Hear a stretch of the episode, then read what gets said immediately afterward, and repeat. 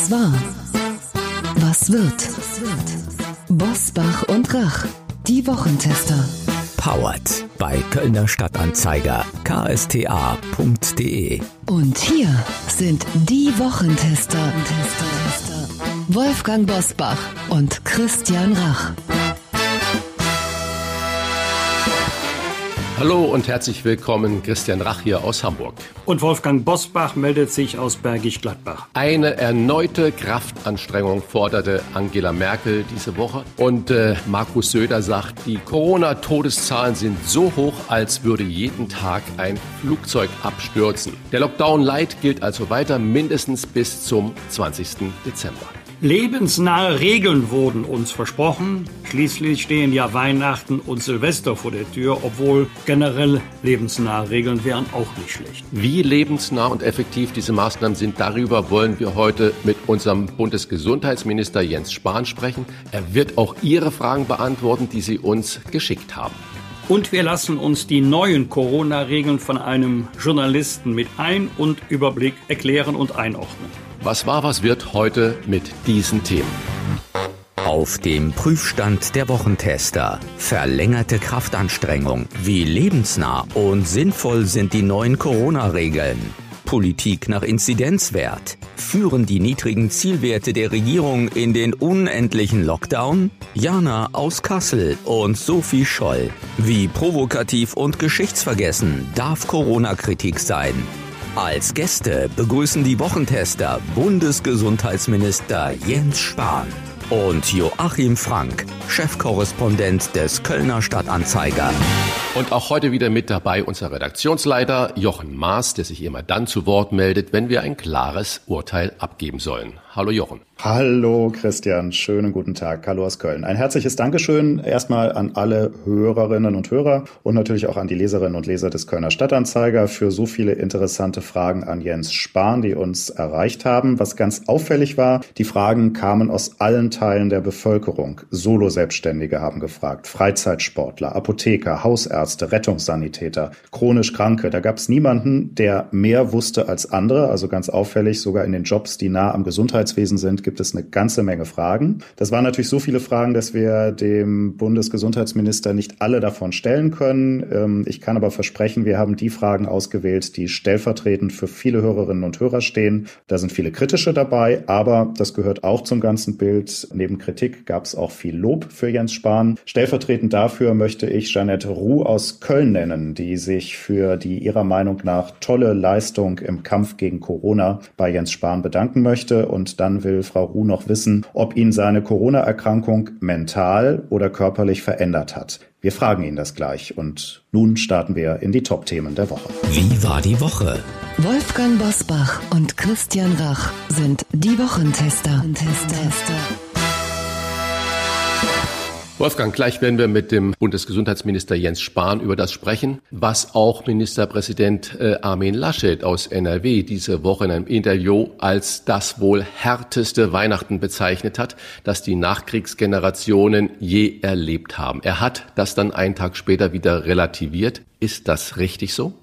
Richtig so ist jedenfalls, dass er diese Aussage wieder relativiert hat. Das kann auch an meiner ganz persönlichen Einstellung liegen, dass ich diese Haltung einnehme. Ich mag diese ganzen Kriegsvergleiche nicht. Ich mag auch nicht die Vergleiche mit der Nazi-Zeit. Also ich glaube auch, Armin Laschet hat nicht ernsthaft äh, die Überlegung gehabt, dass Weihnachten 1946, 47, 48 wesentlich entspannter war als Weihnachten 2020. Ja, Christian Weihnachten mit maximal zehn haushaltsfremden Menschen über 14 Jahre. Ist das für dich ausreichend? Also alle Verehrerinnen werden ja dann nicht zur gleichen Zeit kommen dürfen. Da hast du völlig recht. Da hätten auch die anderen Frauen in meiner Familie natürlich was dagegen. Insofern passt das schon. Aber ausreichend heißt ja im schulischen Deutschen, ist eine Vier, ja, in der Benotung. Ähm, wenn ich das so sehen würde, ja, in dieser Zeit ist es eine kleine Perspektive, dass man, man kann es ja sowieso nicht kontrollieren, aber dass diese Appelle so eine Zahl nennen, wo man sagt, Menschenskinder, liebe äh, Leute, liebe Menschen, liebe Mitbürger, äh, guckt, dass ihr nicht über zehn Personen hinauskommt bei den Zusammenkünften. Das ist ein kleiner Lichtstreifen, dass man nicht mit der Moralkeule sagt, nur die, die in einem Haushalt wohnen, die dürfen zusammen feiern, sondern man sagt, okay, es können auch ein paar dazukommen, aber bitte nicht mehr als zehn. Das ist äh, schon eine große Einschränkung, aber immerhin darf man das machen. Ich finde es äh, für diese Ausnahmesituation völlig okay. Um es mit den Worten von Friedrich Merz zu sagen, Wolfgang, geht es den Staat denn überhaupt etwas an, wie wir Weihnachten feiern? Oder muss er sich da komplett raushalten, auch in der Frage zehn Personen, zwölf, 15 oder fünf Personen? Das kann man auch erweitern, diesen Gedanken von Friedrich Merz. Wieso soll sich der Staat nur bei Weihnachten raushalten? Wieso nicht auch bei Ostern, bei Hochzeiten, bei Geburtstagen, bei Beerdigungen? Wie wir diese Feiertage wie Weihnachten und Ostern feiern, weil das geht den Staat wirklich nichts an. Das ist Privatsache. Hängt auch bestimmt ein wenig von der religiösen Überzeugung des Einzelnen oder der Familie ab. Aber hier geht es ja nur um die Frage, mit wie vielen Personen. Und diese Frage ist nicht trivial, denn ähm, das ist schon eine wichtige Frage. Werden dann die im Übrigen geltenden Regeln außer Kraft gesetzt? Werden sie gelockert oder bleibt es bei den Einschränkungen, die wir jetzt haben? Die Regeln werden gelockert unter Berücksichtigung der Tatsache, dass das Weihnachtsfest ein Fest der Familie ist, auch ein Mehrgenerationenfest, so dass ich sagen würde, ja, ich habe Verständnis für die Regelungen, aber wie will man das eigentlich kontrollieren? In Deutschland leben über 80 Millionen Menschen. Wir haben gut ja, 40 nicht, ne? Millionen ne? Haushalte. Nein. Gar nicht. Man da kann es nur appellieren. An die Vernunft, genau, an die Vernunft ja. aller zu appellieren. Ja. Die allermeisten sind vernünftig, einige sind es wahrscheinlich wieder nicht. Darf ich privat fragen, hast du denn mit deiner Familie, mit deiner Frau zu Hause schon gesessen und gesagt, Schatz, äh, wie machen wir das dieses Jahr? Habt äh, die Familie Busbach da schon irgendwie so eine Idee oder lasst ihr das erstmal noch auf euch zukommen und sagt, Mensch, es sind ja noch vier Wochen?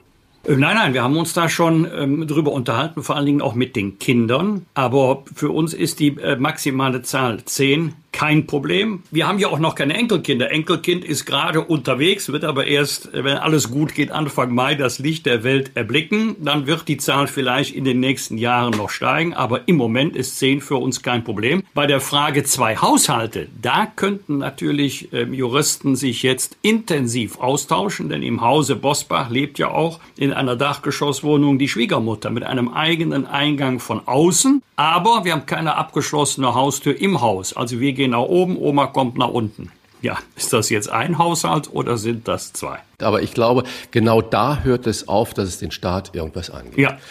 Und bevor wir jetzt gleich aber mit Jens Spahn über diese sogenannten Winterregeln sprechen, eine Einschätzung von dir. Welchen Sinn macht es denn, äh, diesen Teil-Lockdown jetzt erstmal nur bis zum 20. Dezember zu begrenzen? Wäre es nicht, wenn es juristisch keine Hinderungsgründe gäbe, sinnvoll zu sagen, Freunde, vor 31.01. zum Beispiel äh, wird das Ganze gar nichts mehr, bleiben wir in diesem Modus, weil so in drei Tage Rennen, drei Tage aufmachen, bisschen was machen für Gastronomie, Sport oder Privathaus, Haushalte, äh, das macht doch meine gefühlsmäßige Wahrnehmung überhaupt keinen Sinn. Also die Gastronomen, mit denen ich spreche, denen ich auch jetzt die Treue halte, ganz bewusst in der Pandemie, wenn sie Außerhausverkauf machen, sagen mir, das Wichtigste für uns ist Klarheit. Planbarkeit. Man darf sich das auch nicht so vorstellen, dass man ein Restaurant so wie eine Sauna, die knipst man an, halbe Stunde später ist alles betriebsbereit und dann knipst man sie wieder aus. So ist das ja nicht. Die brauchen Planung, Vorlaufzeit, da müssen Einkäufe getätigt werden, da muss das Personal richtig eingeteilt werden, wer wann was welche Arbeiten macht. Und äh, ich halte das ähm, für auch für eine verständliche Anforderung an die Politik, dass Hoteliers und das Restaurants sagen, sagt uns bitte frühzeitig gleichzeitig, was geht, was nicht geht. Auf und wieder zu und wieder auf und wieder zu. Das kann keine Lösung sein. Das kann ich als ehemaliger Gastronom natürlich total nachvollziehen. Es gab immer die Diskussion, wenn da stand an der Haustür Öffnungszeit von 12 bis 14.30 Uhr und dann von 19 bis 21 Uhr. Was immer nur Küchenannahmszeiten äh, machen. Naja, ihr habt ja ein tolles Leben. Also das ist eine totale, ja, ja, das möchte ich auch mal so, diese zwei Stunden da äh, mittags und dann abends nochmal zwei Stunden. Ähm, das heißt, das ist eine totale Verkennung der äh, Realität und wie du es richtig gerade geschildert hast, wenn man einen Laden hochfährt, du brauchst mindestens drei Tage Vorlauf. Also das ist das Minimum. Und wenn du wirklich in, in der Top-Liga spielst, dann reichen oft drei Tage gar nicht, um den gesamten Betrieb wieder hochzufahren. Und genauso viel brauchst du natürlich auch, um wieder runterzufahren. Das zermürbt halt wirklich die ganzen Kollegen. Und auch natürlich auch in der Kulturbranche ist es genau das Gleiche. Ja, und da interessiert mich natürlich euer Wochentester-Urteil nochmal am Ende dieser Runde. Ich will die Frage mal zweiteilen. Die Regeln, die da als Winterfahrplan in dieser Woche beschlossen wurden, sind die lebensnah? Das ist der erste Teil der Frage. Und der zweite Teil, glaubt ihr, dass die auch wirklich etwas bei der Bekämpfung der Pandemie bringen? Also das Beste, was ich sagen könnte, ist, dass sich die Beteiligten redlich Mühe gegeben haben, lebensnahe Regelungen zu schaffen, denn lebensnahe Regelungen finden auch mehr Akzeptanz als Regelungen, bei denen jeder ein Fragezeichen auf der Stirn hat. Aber es gibt immer noch, das setzt sich jetzt fort, Regelungen, deren Sinn sich mir nicht erschließen. Wie sich die Regelungen über die Weihnachtsfeiertage für das Infektionsgeschehen auswirken, da gibt es ja ganz unterschiedliche Einschätzungen.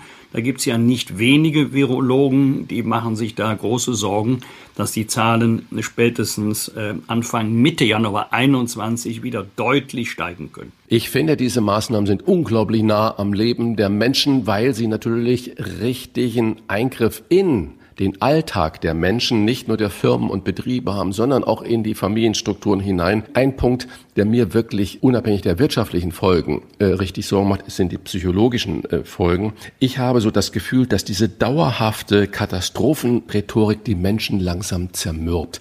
Deswegen glaube ich, sind klare Aussagen, nicht nur das, was Wolfgang und ich hier versuchen auch zu tun, von der Politik wären eine wünschenswerte Aktion, dass die Menschen, die Familien und auch die ganzen Firmen und Selbstständige und so weiter und so fort und Künstler wissen, woran sie sind. Also Klartext von der Politik, klare Regeln und sich nicht hinter Gesetzen da verstecken und sagen, so und so ist es und das und das ist die Perspektive, weil Katastrophenrhetorik ist also wirklich zermürbend.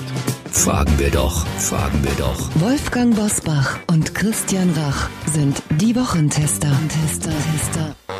Befristet, verlängert und moderat verschärft, aber kein Weihnachten in Einsamkeit. So könnte man den verlängerten Teil-Lockdown zusammenfassen, bei dem die Länder mehr Rechte und Pflichten bei hohen und niedrigen Infektionszahlen bekommen sollen. Mindesthaltbarkeitsdatum 15. Dezember, dann wollen Bund und Länder erneut beraten. Was soll der Winterlockdown bringen? Wir begrüßen dazu Bundesgesundheitsminister Jens Spahn, der sich heute für die Fragen der Wochentester Hörerinnen und Hörer Zeit nimmt. Herzlich willkommen, Herr Spahn. Vielen herzlichen Dank, Herr Rach und Herr Brusbach, lieber Wolfgang. Schön, dich wiederzuhören. Danke, Dieter, lieber Jetzt. Es ist nicht selbstverständlich, dass du dir heute Zeit nimmst. Ich kann mir vorstellen, Seit März allerspätestens hat ein Tag keine 24, sondern 48 Stunden. Äh, zum Einstieg eine Frage einer Hörerin, Janette Ruh aus Köln, fragt etwas sehr Persönliches. Hat sie, also jetzt nicht hat sie, sondern ich sage, hat dich deine Corona-Erkrankung mental oder körperlich verändert? Wie geht es dir? Ähm, mir geht's gut. Wir, mein Mann und ich, wir sind äh, vergleichsweise gut dadurch gekommen. Milde Erkältungssymptome hat's was verändert. Das hat erstmal schon auch demütig gemacht. Das ist ja was anderes, mit so einem Virus ein paar Monate lang auch äh, politisch, organisatorisch umzugehen oder es dann selbst zu haben. Und vor allem diese Unsicherheit, äh, klar, ich kenne alle Statistiken, aber ich kenne halt dieses Virus noch nicht so gut. Äh, diese Unsicherheit, wie es sich entwickelt, die war natürlich schon auch da. Und so geht's ja aktuell Hunderttausenden in Deutschland äh, die das auch so, so erleben. Ansonsten toi toi toi ist alles wieder so fit wie vorher. Nur die Erinnerung an die Situation, die bleibt. Herr Minister, aber ganz so einfach wollen wir es Ihnen jetzt natürlich nicht machen. Herr Söder spricht von Todeszahlen durch Corona so hoch, als würde jeden Tag ein Flugzeug abstürzen. Wir haben immer noch über 20.000 Neuinfektionen pro Tag. Müssen Sie nach drei Wochen November-Lockdown nicht einräumen, Sie haben die falschen oder nicht ausreichende Maßnahmen getroffen? Zuerst einmal, wir haben einen Teilerfolg. Der erste Teil ist gelungen, der zweite nicht. Das ist so. Der erste Teil war, dass wir das exponentielle Wachstum brechen. Wir hatten ja über viele äh, Wochen äh, immer eine Verdopplung, zum Beispiel bei der Intensivmedizin alle zehn Tage eine Verdopplung. Äh, Stand jetzt kann das Gesundheitswesen mit den 3800 etwa Intensivpatienten Covid-19 umgehen. Aber wenn es sich alle zehn Tage weiter verdoppelt hätte, wären wir schnell bei 20, 40, 80.000 gewesen und das hätten wir natürlich nicht mehr schaffen können in einem jetzt schon angespannten Gesundheitswesen. Das ist gelungen, wir haben Tritt gefasst, aber wir sind noch nicht über dem Berg. Die Zahlen sind noch nicht äh, runter. Ähm, äh, das ist richtig und deswegen jetzt auch die Verlängerung. Wenn Sie fragen, reichen die Maßnahmen nicht? Herr Rach, ähm, spiele ich den Ball und da meine ich jetzt uns alle, auch, auch den Bürger Spahn, an uns alle zurück. Am einfachsten ist dieses Virus eben unter Kontrolle zu bringen durch unser aller Achtsamkeit, indem wir selbst aufeinander aufpassen, auf die um uns herum äh, und Infektionsrisiken reduzieren, uns vielleicht im Alltag einfach so verhalten, als hätten wir es oder die anderen es und wir wollten auf jeden Fall verhindern, dass jemand anders sich ansteckt. Äh, das ist die schärfste Waffe, wenn alle aufeinander aufpassen. Die können wir wahrscheinlich am Ende auch durch keinen staatlichen Zwang ersetzen.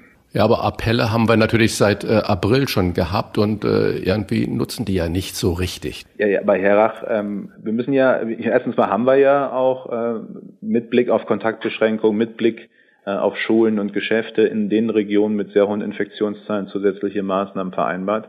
Aber wir haben eben gleichzeitig auch gesagt, wir müssen diese Balance ja schaffen. Wir stellen Gesundheitsschutz äh, prioritär und sehr hoch, aber nicht absolut. Und wir haben gesagt, Kitas und Schulen sollen, soweit es eben geht, offen bleiben, im Regelbetrieb bleiben unter Pandemiebedingungen, das wirtschaftliche Leben auch. Deswegen ja vor allem auch das Fokussieren auf den privaten, auf den Freizeitbereich äh, mit den äh, Maßnahmen.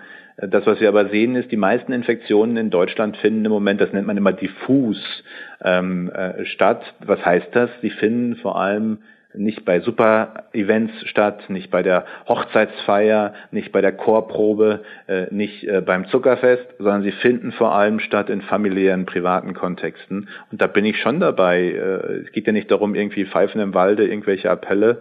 Äh, und es geht doch nicht darum, der Minister erzählt den Bürgern, sondern wir alle, und ich sage, ich meine mich ausdrücklich mit, wir alle machen den entscheidenden Unterschied, indem wir auch und gerade im privaten Bereich aufeinander aufpassen. Eine Frage haben uns besonders viele Hörerinnen und Hörer gestellt.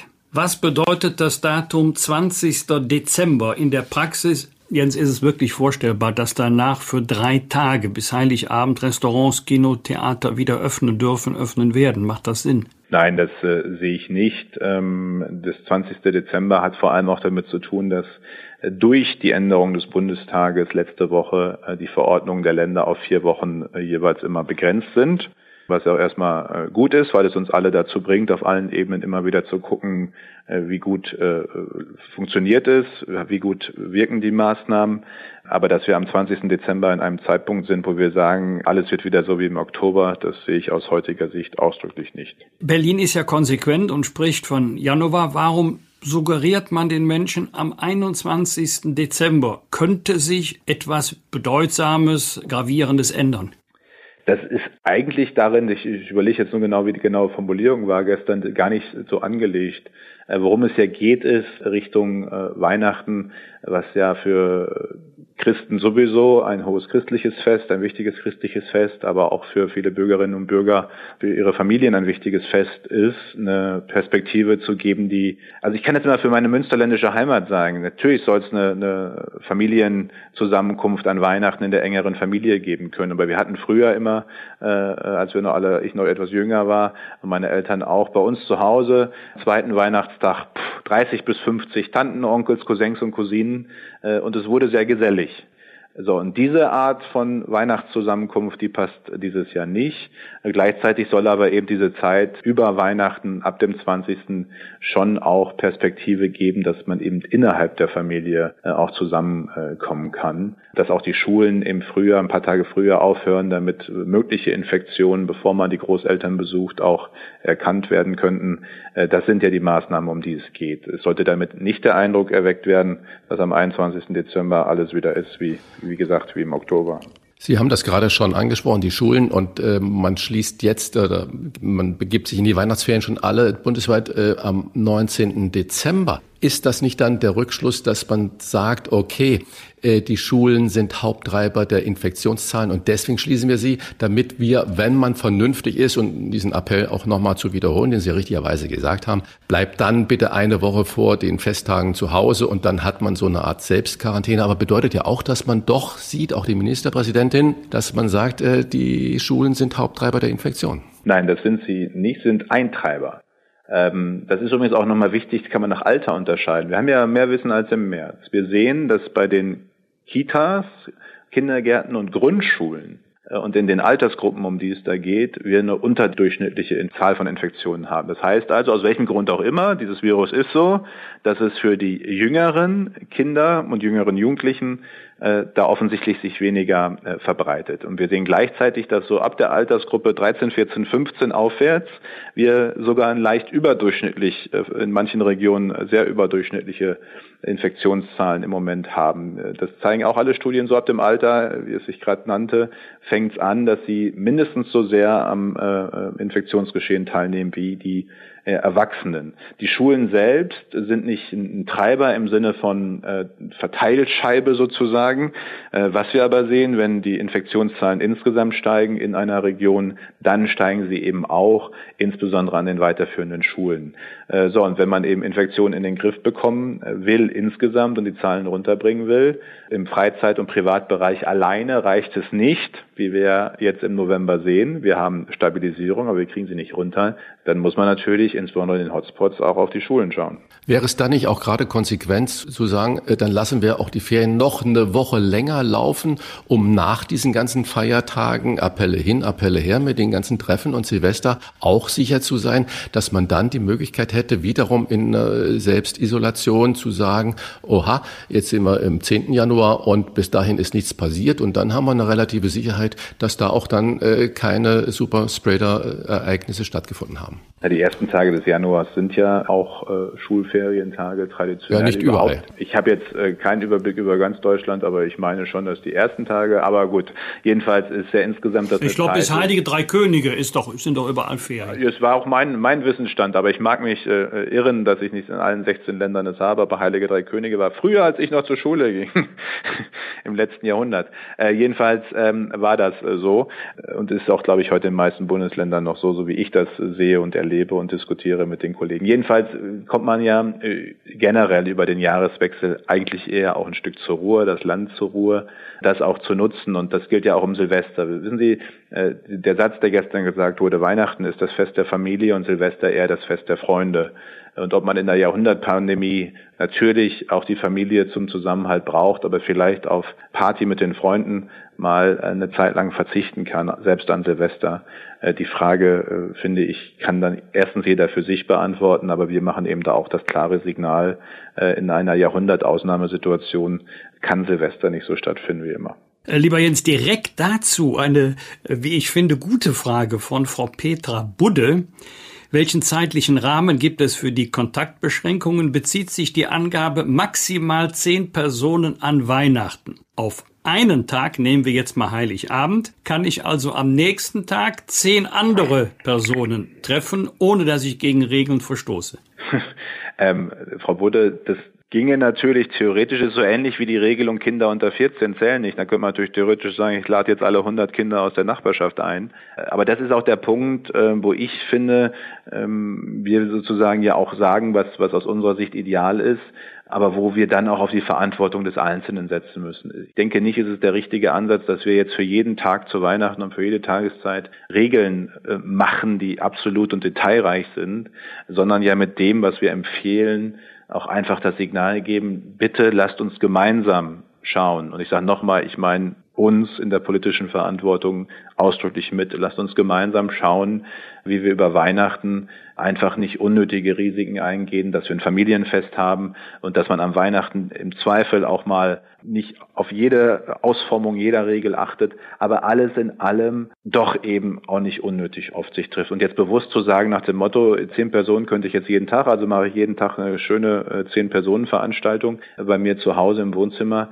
äh, kann man alles machen finde ich aber halt in der Pandemie nicht das, was unbedingt heißt, man passt auf sich und andere auf. So, und den Teil können wir den Bürgern auch nicht abnehmen. Wir können nicht äh, und sollten auch nicht, finde ich, als Staat jetzt für jeden Tag und schon gar nicht für jeden Weihnachtstag en Detail alles regeln, sondern wir müssen auch ein bisschen drauf setzen, dass die meisten, und das tun ja auch die meisten, einfach sagen, wir passen jetzt zu diesem Weihnachten mal ganz besonders aufeinander auf. Zu Hause ist diese Planbarkeit, die Sie ja gerade da eigentlich so ansprechen, relativ simpel zu organisieren. Man überlegt, macht man Oma, Opa oder auch noch Tanten dazu und dann kommt man eigentlich, wenn man sich vernünftig verhält, zu dem Schluss, nein, wir bleiben bei fünf oder zehn Leuten maximal. Viele Gastronomen stellen sich natürlich äh, dieser Zeit die Frage, wie können sie planen? Baden-Württembergs Ministerpräsident Winfried Kretschmann kann sich Kultur- und Gaststätten auch im Januar nicht vorstellen, dass sie geöffnet sind. Wie wahrscheinlich sind denn offene Restaurants im Januar?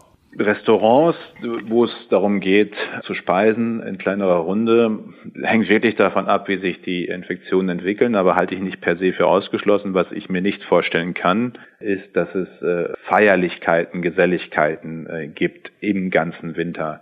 Äh, das galt ja für die betrieblichen Weihnachtsfeiern jetzt im Dezember, die wahrscheinlich vielfach sonst angestanden hätten.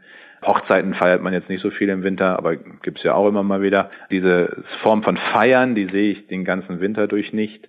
Äh, das sind wirklich die Ereignisse, wo wir, also, wenn es jemand hat, ohne es zu wissen, dann anschließend immer viele Infizierte haben. Winter heißt oh. eigentlich bis 21. März. Wäre, wenn man nur mal das meteorologische Winter definiert, oder? Bis Anfang März. Ja, ja. Jedenfalls so lange das meiste drinnen stattfinden muss, das ist für mich ja der Hauptparameter an der, an der Stelle und das geht ja dann. Äh, also ich habe noch Karneval, Wolfgang kennt sich besser aus und ihr da äh, sowieso im Rheinland mit dem Karneval als wir im Münsterland. Äh, aber es kann auch Ende Februar noch sehr, sehr kalt sein. Ähm, und insofern äh, geht es ja vor allem darum, ob man draußen auch äh, sein kann. Gastronomie, ob die wieder gehen kann im Januar, hängt wirklich sehr stark von den Infektionszahlen ab. Feiern, da traue ich mir eine Prognose zu. Das sehe ich nicht in diesem Winter. Ganz anderes Thema. Eine Frage aus Refrat von Nicola und Jürgen Kühn. Wann gibt es die Möglichkeit, Schnelltests in Apotheken oder mithilfe medizinischer Online-Unterstützung durchzuführen? Familie Kühn hat den Eindruck, dass das Thema Schnelltest für medizinische Laien umgangen und nicht einheitlich geregelt ist. Ähm, also der Schnelltest, so wie er im Moment verfügbar ist, äh, ist einer, der durch medizinisches oder zumindest geschultes Personal angewendet werden sollte, weil man ja auch weit rein muss in den Rachen und oder der Nase. Es wird irgendwann auch Schnelltests geben. Ich kann es nicht auf eine Woche sagen, aber, aber schon auch in den nächsten Wochen, Monaten, die auch als Selbsttest sogar geeignet wären, äh, mit Speichel zum Beispiel. Aber jetzt mit denen, die wir im Moment haben, braucht es zumindest geschultes Personal. Ähm, die Apotheken zum Beispiel äh, sind wir gerade äh, dabei, auch in Diskussion mit den Apothekern es auch möglich zu machen. In der Apotheke dann aber natürlich äh, zum Selbstkosten- oder Selbstzahlerpreis äh, an der äh, Stelle.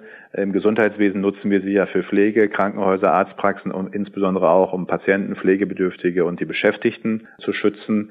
Gibt erste Modellprojekte, wo die Lehrer selbst Abstriche nehmen, zum Beispiel in Hessen in Regionen mit hohen Infektionszahlen. Die funktionieren nach allem, was wir sehen, sehr gut. Die kann man aus meiner Sicht äh, auch in anderen Regionen möglich machen.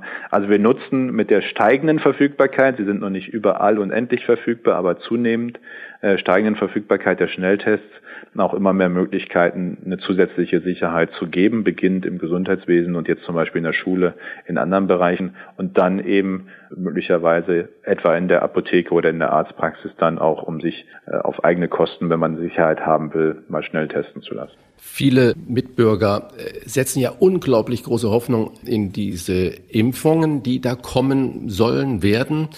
Und äh, da eine Frage von unserer Hörerin Hiltrud Häusler aus Langerwehe. Sie befürchtet, dass sich viele Menschen in Deutschland nicht impfen lassen werden, wenn der Impfstoff kommt Bedeutet das, dass wir die Corona-Gefahr nie mehr loswerden? Oder glauben Sie zum Beispiel, dass Firmen, Hotels, Fluggesellschaften nur noch dann Menschen, Gäste, Passagiere aufnehmen, wenn sie einen Impfpass vorlegen? Das heißt eigentlich so eine Impfpflicht hintenrum eingeführt wird. Zuerst einmal setze ich schon darauf, dass eine große Mehrheit der Bürgerinnen und Bürger äh, sich auch impfen lassen will und wird. Viele sagen, ich will sofort dabei sein. Einige sagen, ich bin vielleicht nicht bei den ersten dabei, aber grundsätzlich schon. Und dann gibt es einige, die sagen, ich bin auf gar keinen Fall dabei. Das ist aber eher eine kleinere Zahl. Das werden wir auch äh, sicherlich dann sehen. Es reicht eine Durchimpfung von etwa 55 bis 65 Prozent. Wir müssen nicht wie bei den Masern, die noch ansteckender sind, weit über 90 Prozent kommen.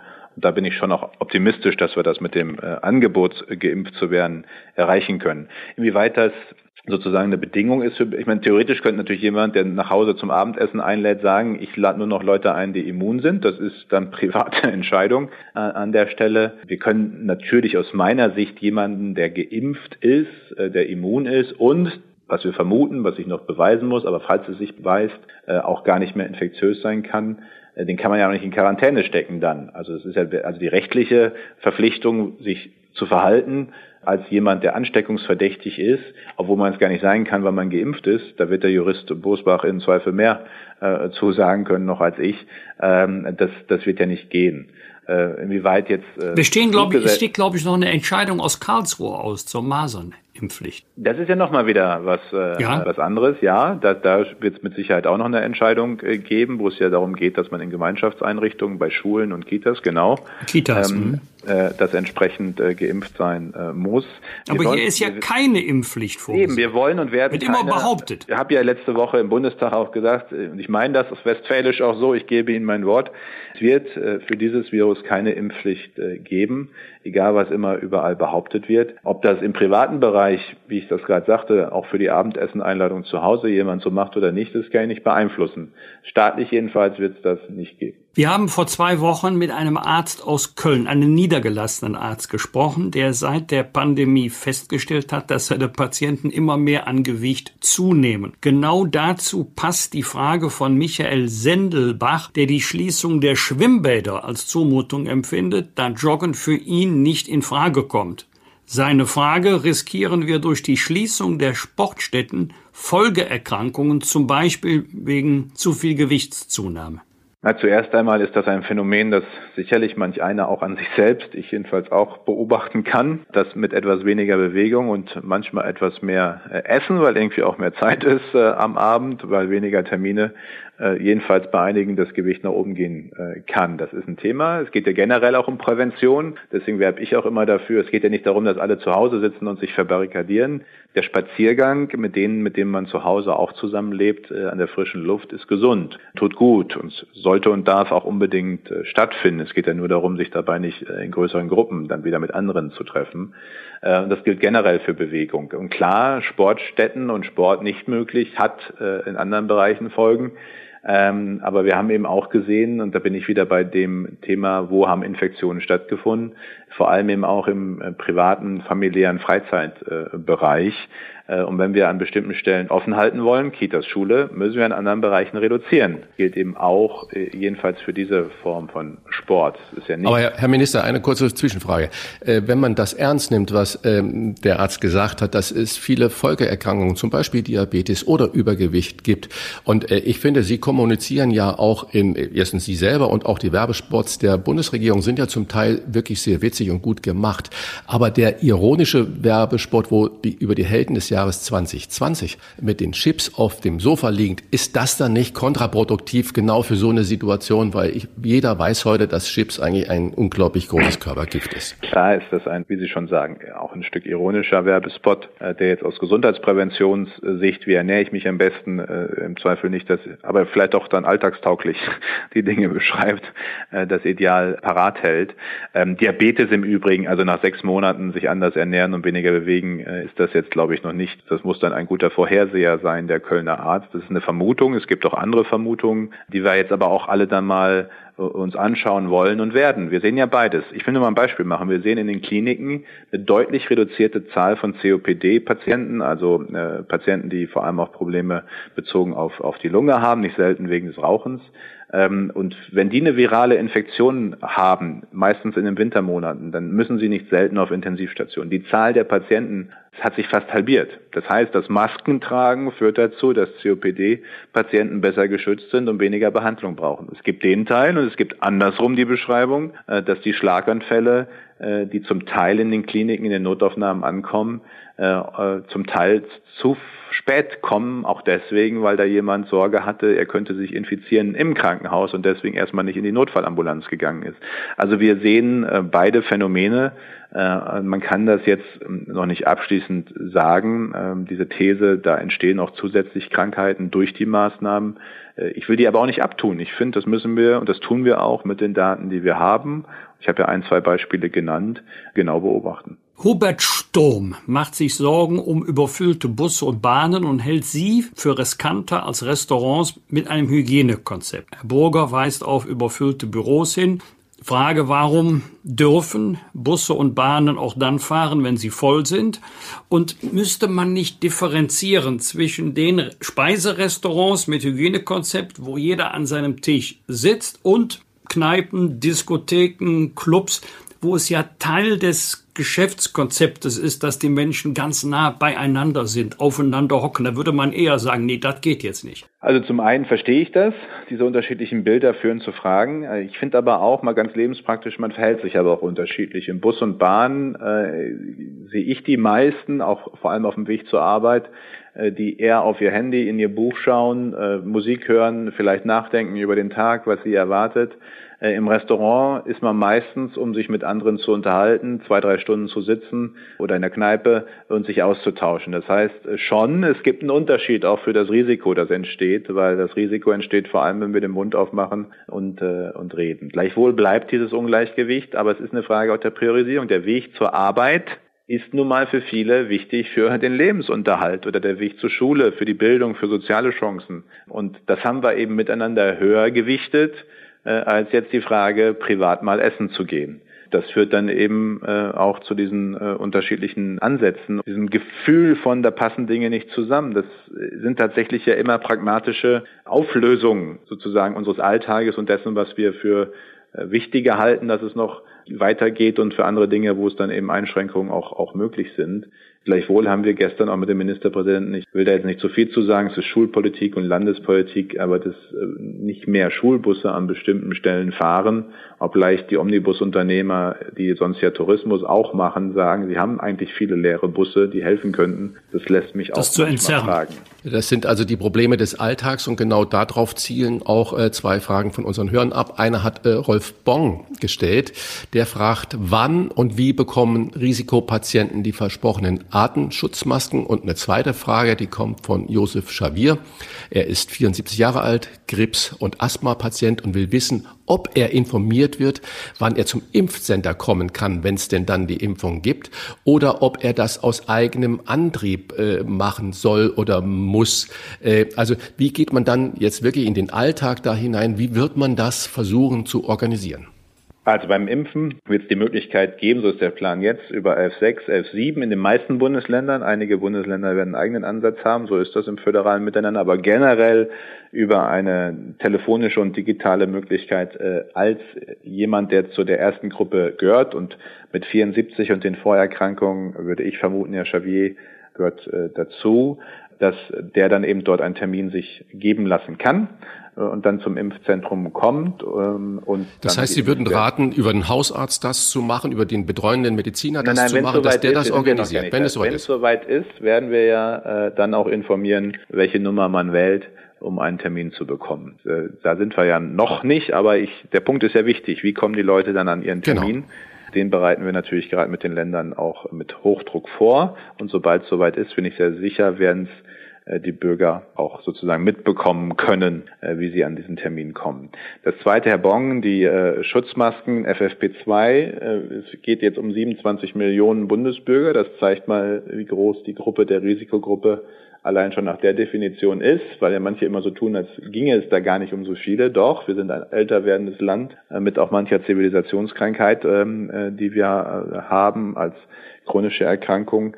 27 Millionen. Plan ist, im Laufe des Dezembers, das klingt nämlich so einfach, FFP2-Masken geben an 27 Millionen. Das ist logistisch. Und in der Frage, wie stellt man eigentlich sicher, dass nicht einer fünfmal die Masken abholt, sondern jeder nur einmal sein Paket kriegt, aus Fairnessgründen auch. Äh, um das zu organisieren, braucht es jetzt ein paar Tage. Unser Ziel ist, dass im Dezember auf jeden Fall wir beginnen, dann eben auch äh, die Masken dann für Herrn Bong die Masken dann zugänglich machen. Und noch eine Frage, die eigentlich fast, glaube ich, äh, die allumfassende Frage ist, wann rechnen Sie denn persönlich mit dem Impfstoff? Wann wird es die Zulassung geben? Gehe Stand heute davon aus, dass wir äh, in der zweiten Dezemberhälfte eine Zulassung sehen werden.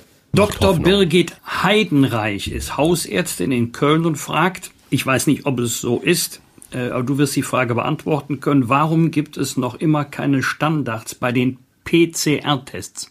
Sie fürchtet, dass deshalb mehr Menschen in Quarantäne müssen als eigentlich notwendig. Es gibt äh, Standards, mittlerweile auch einheitlich entwickelt durch Instant. Das ist äh, äh eine Organisation, die mit den Laboren, für die Labore, mit der Wissenschaft die Standards für die Labore entwickelt. Der Standard ist äh, entwickelt mittlerweile. Das war ein Thema am Anfang. Das stimmt, dass das sozusagen nicht standardisiert äh, wurde, insbesondere mit Blick auch auf die Viruskopienzahl. Das ist aber mittlerweile äh, erfolgt. Und dann noch eine weitere Frage, die vermutlich auch ein bisschen in Datenschutz eingreift. Äh, Ingrid äh, Ludmann Paffrat fragt, warum Gesundheitsämter Infizierten kein kodiertes Armband ausgeben, mit dem sie während der Quarantäne mit ihrem Amt digital verbunden sind. Also quasi wie so ein GPS-Empfänger, weil sie vermutet, dass man doch dann äh, das Verantwortungsgefühl der Infizierten nicht nur motivieren, sondern sogar kontrollieren könnte. Ich verstehe den Punkt dahinter, Frau Luttmann-Paffrath. Allerdings, ähm, das ist datenschutzrechtlich schon ein Riesenthema, vor allem wenn wir es verbindlich machen und ein Armband kann man abnehmen. Also ich bleibe dabei, die allermeisten Bürgerinnen und Bürger wollen aufeinander aufpassen und tun das auch und halten sich so gut es eben geht es ist belastend. 14 bei 10 Tage Quarantäne. Wir verkürzen sie jetzt auf 10 Tage dann mit einem abschließenden Antigen-Schnelltest ab dem 1.12. Das ist erstmal eine Belastung und eine Einschränkung. Äh, aber ich sag mal, wer dieser Quarantäne entgehen will, der entgeht ihr auch mit einem, äh, mit einem Armband, das man ablegen kann und ein Armband sozusagen fest dran machen, dass man sich da abnehmen kann, wäre ein solcher Eingriff äh, in die in die Grundrechte, dass das jedenfalls nicht so einfach geht. Christian Stein fragt, ob die Schließung von Zoos oder Museen wirklich notwendig ist, denn äh, dort würden ja keine Langzeitkontakte stattfinden. Da stehen oder sitzen sich ja Menschen nicht für einen längeren Zeitraum eng gegenüber. Wir kommen ja, und auch das mit der Frage von Herrn Stein, immer wieder zu der richtigen, nachvollziehbaren Frage zurück. Ähm, ist das eigentlich ein Bereich, wo es äh, zu vielen Infektionen kommt, zum Beispiel in diesem Fall Zoos? Problem ist, äh, bis hin, die Gastronomen weisen ja auch darauf hin, dass sie ja dankenswerterweise Hygienekonzepte entwickelt und umgesetzt haben, aber es ist halt nirgendwo das Risiko bei Null. Bei Null wäre es nur, wenn wir uns alle zu Hause anschlossen, alleine und alleine blieben. Aber es ist ja kein Leben. Und deswegen äh, gibt es in jedem Bereich, wo Menschen aufeinandertreffen und sei es im Zoo, ein Risiko.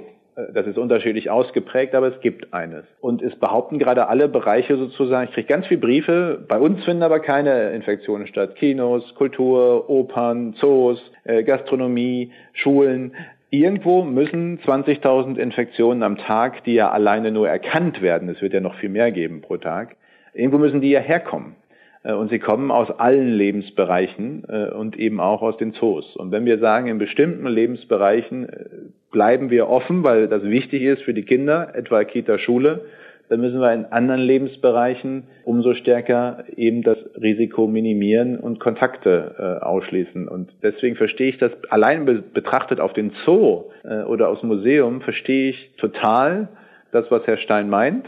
Aber wenn ich sozusagen auf die Gesamtgesellschaft und die Gesamtkontaktzahl schaue, die wir alle so haben und die schlicht runter muss, weil so ein Virus, ich meine, der Spiel- und Zooverderber bin ja nicht ich, sondern ist dieses Virus, und dieses Virus sich halt da überträgt, wo Menschen aufeinandertreffen, dann müssen wir in bestimmte Bereiche in der Pandemie, in der aktuellen Phase auswählen, wo wir Kontakte auf Null fahren. Und da haben wir uns vor allem für die Bereiche entschlossen, die nicht Schule, Kita, und Wirtschaft sind. Sie haben gerade schon gesagt, äh, Risikominimierung ist eigentlich das Zauberwort. Nun schlagen die Notfall- und Intensivmediziner natürlich äh, richtig Alarm und sagen, dass sich die Zahl der belegten Intensivbetten richtig zuspitzt. Äh, wird es denn irgendwann eine Anweisung geben, dass medizinisch unkritische Operationen verschoben werden sollen, so wie wir das im Frühjahr ja eigentlich hatten, um diese Intensivkapazitäten für die Covid-19-Notfälle freizuhalten? Ja, das findet ja lebenspraktisch statt in den Regionen, wo die Intensivmedizin, etwa auch in Köln, da weiß ich es auch, aber auch in anderen Städten und Regionen, die Intensivmedizin und, und die Kliniken insgesamt, es sind ja nicht nur Patienten auf der Intensivstation, äh, durch Covid-19-Patienten äh, eben eine zusätzliche Belastung haben, die Zahl steigt, werden in größerem Umfang dann auch nach und nach planbare Operationen, die man verschieben kann, auch medizinisch verantwortbar, auch verschoben. Das findet jeden Tag in Deutschland schon statt, aber eben nicht wie im Frühjahr pauschal fürs ganze Land vorsorglich, sondern lageangepasst äh, nach der Lage in der Region. In Köln findet es auf jeden Fall schon statt. Also es wird keine Anweisungen geben. Es gibt Anweisungen der Länder, äh, unterschiedlich ausgeprägt, weil rein formal, das ist ja das Spannende im Föderalismus. Ich habe im März mal an einem Sonntag gesagt, aus meiner Sicht keine Großveranstaltungen mehr über 1000. Anweisen konnte ich das nicht, aber durch sozusagen die Debatte war es dann auch schnell äh, so, dass es so war äh, in der damaligen Lage. Das gleiche gilt für die Krankenhausbetten. Formal anweisen kann der Bundesminister das gar nicht, das können nur die Landesministerien ähm, und das machen sie eben lageangepasst auch bereits. Schon seit einiger Zeit im Übrigen. Lieber Jens, noch zwei Fragen äh, zum Schluss. Frage 1, hart am Thema. Ist ein Inzidenzwert von 50, also von 100.000, an den der Lockdown Light gekoppelt ist, wirklich ein realistisches Ziel oder wäre es nicht ehrlicher zu sagen, Leute, Erst im Frühjahr werden wir wieder die Lockerung machen können, die sich viele wünschen. Zweite Frage, äh, muss jetzt einfach sein. Äh, wenn man mit den Menschen über Jens Spahn spricht, über den Gesundheitsminister, über seine Arbeit in den letzten Monaten, allermeiste Daumen nach oben, der macht das prima. Hast du nicht schon mal den Armin angerufen und hast gesagt, Armin, lass mal tauschen, dass du, lieber Armin, als mein ähm, Rucksack antrittst? Wir haben es hier schon oft besprochen. Also zum ersten die 50 pro äh, 100.000 äh, als, als Zielmarke ist vor allem eben auch eine Zielmarke, die, das muss man konstatieren, im Herbst, Winter sicher schwerer zu erreichen ist. Aber wir sehen Schleswig-Holstein, Brandenburg, Sachsen-Anhalt, Mecklenburg-Vorpommern, es gibt Bundesländer, äh, die insgesamt zum Teil sogar unter diesen 50 pro 100.000 liegen oder viele Landkreise haben, wo das gelingt. Und dieses Ziel, man muss ja irgendwo auch wissen, woran man darauf hinarbeitet, im Blick zu haben, das finde ich schon wichtig. Wir haben im Moment aber auch Landkreise mit 300, 400 äh, Inzidenz. Äh, wenn wir die runterkriegen, überhaupt mal Richtung 50, dann wäre auch schon viel gewonnen. Also als Zielmarke finde ich es wichtig. Gleichzeitig muss man aber natürlich auch sehen, in welcher Gesamtlage man das Ziel erreichen will und wie dann auch die Zeiträume dahin sind. Und die sind, glaube ich, in der Frage richtig beschrieben. Was die Frage angeht, ähm, äh, in der Parteisituation, äh, die äh, ihr nochmal angesprochen habt zum Finale, ich habe damals gesagt, ich gehe in ein solches Team auch in der Lage vor Corona, wo es der Partei auch nicht gut ging. Wir schlechte Umfragewerte hatten, wir intern viel gestritten haben, zu viel gestritten haben und wo in Wahrheit Corona jetzt ja auch einfach viel überdeckt, was eigentlich immer noch da ist. Also um die Frage gegen Parteitag verschieben oder nicht, war ja auf einmal die ganze emotionale, auch zum Teil Aggressivität bis runter in den Kreisvorstand in ganz, in der ganzen CDU Deutschlands wieder zu spüren. Äh, und ich finde schon wichtig, dass wir einfach auch zusammenbleiben in der Gesellschaft, aber auch in der Partei. Und da kann nicht jeder sich absolut stellen. Und da macht Sinn, auch zu seinem Wort zu stehen. Und jetzt bemühe ich den Westfalen schon zum dritten Mal in diesem Gespräch. das tue ich dann eben an der Stelle, äh, an der Stelle auch, weil ich es wirklich wichtig finde, äh, dass, äh, also ich will jetzt, jetzt nicht aus Parteisache machen, aber mir geht es ja nicht nur darum, dass wir einen Kanzlerkandidaten haben, sondern auch den nächsten Kanzler stellen nach 16 Jahren Angela Merkel. Aber das allerletzte im Moment, ich verstehe manchmal die Frage rund um den Parteivorsitz oder die Fragen rund um den Parteivorsitz, äh, aber ich habe echt, wenn ich so auf meine Tage im Moment schaue, in dieser zweiten Welle äh, und dem Umstand, wie es äh, den Bürgern und dem Land äh, gerade so geht, echt andere Sorgen als diese Frage. Zur Ehrenrettung muss ich noch sagen, das weißt du ja jetzt, die Westfalen müssen das halten, was wir Rheinländer versprechen. Ja, wir bedanken uns von Herzen für die Zeit, für das Gespräch und wir wünschen für deine ebenso wichtige wie verantwortungsvolle Arbeit für uns alle Glück, Erfolg und bleib gesund. Ja, und Vielen vielleicht denken Dank. Sie ja über die Weihnachtstage nochmal über die letzte Frage nach. lieber Herr Rach, lieber Wolfgang, liebe Hörerinnen und Hörer, vielen Dank. Alles Gute. Gerne. Bleiben Sie gesund. Sie auch. Klartext, Klartext. Wolfgang Bosbach und Christian Rach sind die Wochentester. Tester, Tester. Wir haben mit Jens Spahn über den sogenannten Winterlockdown gesprochen, den wir für Sie gerne noch intensiver einordnen würden. Und genau dafür holen wir uns Sachverstand bei Joachim Frank. Er ist Chefkorrespondent des Kölner Stadtanzeiger. Herr Frank, guten Morgen. Lassen Sie uns heute Klartext sprechen. Die neuen Regeln der Bundesregierung, sind die lebensnah und wurden die mit Augenmaß getroffen? Erste Frage. Oder werden wir in einen Dauerlockdown da versetzt, dessen Ende wir noch überhaupt nicht absehen können? Also ich würde mal sagen, lebensnah sind diese Beschlüsse insofern, als sie nah am Leben sind, nämlich am offenen Herzen operiert. Man äh, guckt jetzt, wo man hin will und man weiß noch gar nicht, wo man hinkommt. Mit Augenmaß sind schon sehr viele Sachen drin, die einem nicht so richtig einleuchten. Ne? Warum dürfen die Restaurants weiter nicht offen machen, äh, während der öffentliche Personennahverkehr äh, quasi ungehindert weiterfährt und auf Abstände nicht geachtet werden kann. Aber man hat nicht das Gefühl, dass es komplett konsistent ist. Dauerlockdown, na ja, ähm, jetzt haben wir den 20. Dezember vor uns. Ähm, die Kanzlerin sagt aber auch schon, dass das äh, sehr wahrscheinlich ist, dass das nicht reichen wird. Das soll den Leuten wohl auch signalisieren, reißt euch bloß zusammen. Wir haben mit Jens Spahn auch über einige Widersprüche gesprochen. Sie haben das Stichwort gerade selber geliefert. Das Datum 20. Dezember. Überfüllte Bussen und Bahnen, ja. Haben Sie den Eindruck, die Regierung hat die Lage im Griff oder hat mittlerweile die Lage, also Corona, die Regierung im Griff? Nee, so weit sind wir noch nicht, äh, dass äh, jetzt Corona uns komplett im Griff hätte. Also Corona hat irgendwie die halbe Welt im Griff, hat natürlich auch unser Land irgendwie im Griff, aber es ist noch nicht so, dass wir außer Kontrolle sind. In anderen Ländern ist die Lage komplett außer Kontrolle geraten. So weit sind wir noch nicht. Äh, wenn die Regierung die Lage im Griff hätte, dann äh, könnte man ja zur Tagesordnung übergehen, da bräuchte man das alles nicht. Das ist jetzt ein Fahren auf Sicht und es ist immer wieder der Versuch, auf die Infektionszahlen, auf die Auslastung der äh, Intensivbetten und so, so zu reagieren, dass es nicht noch schlimmer wird.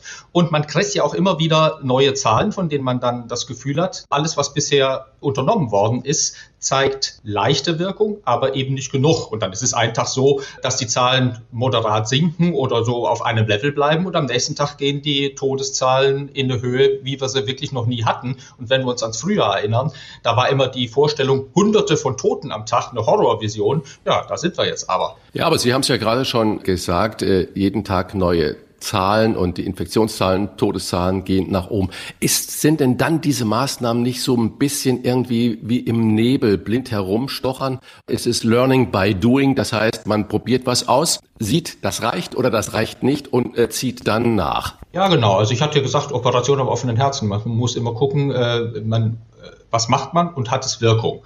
Äh, das sind natürlich dann auch immer unterschiedliche Faktoren. Es geht jetzt, jetzt nicht nur um äh, Epidemiologie und Infektiologie, sondern es geht auch um Psychologie.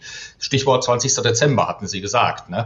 Äh, das erinnert mich sehr an den Frühjahrslockdown. Da war der erste Lockdown nämlich verhängt bis Karfreitag. Warum jetzt ausgerechnet Karfreitag? Ja, weil man irgendwie schauen wollte, dass man das Osterfest, also diese Osterbegegnung, wieder einigermaßen so in einem normalen Bereich hat. Das hat dann nicht funktioniert.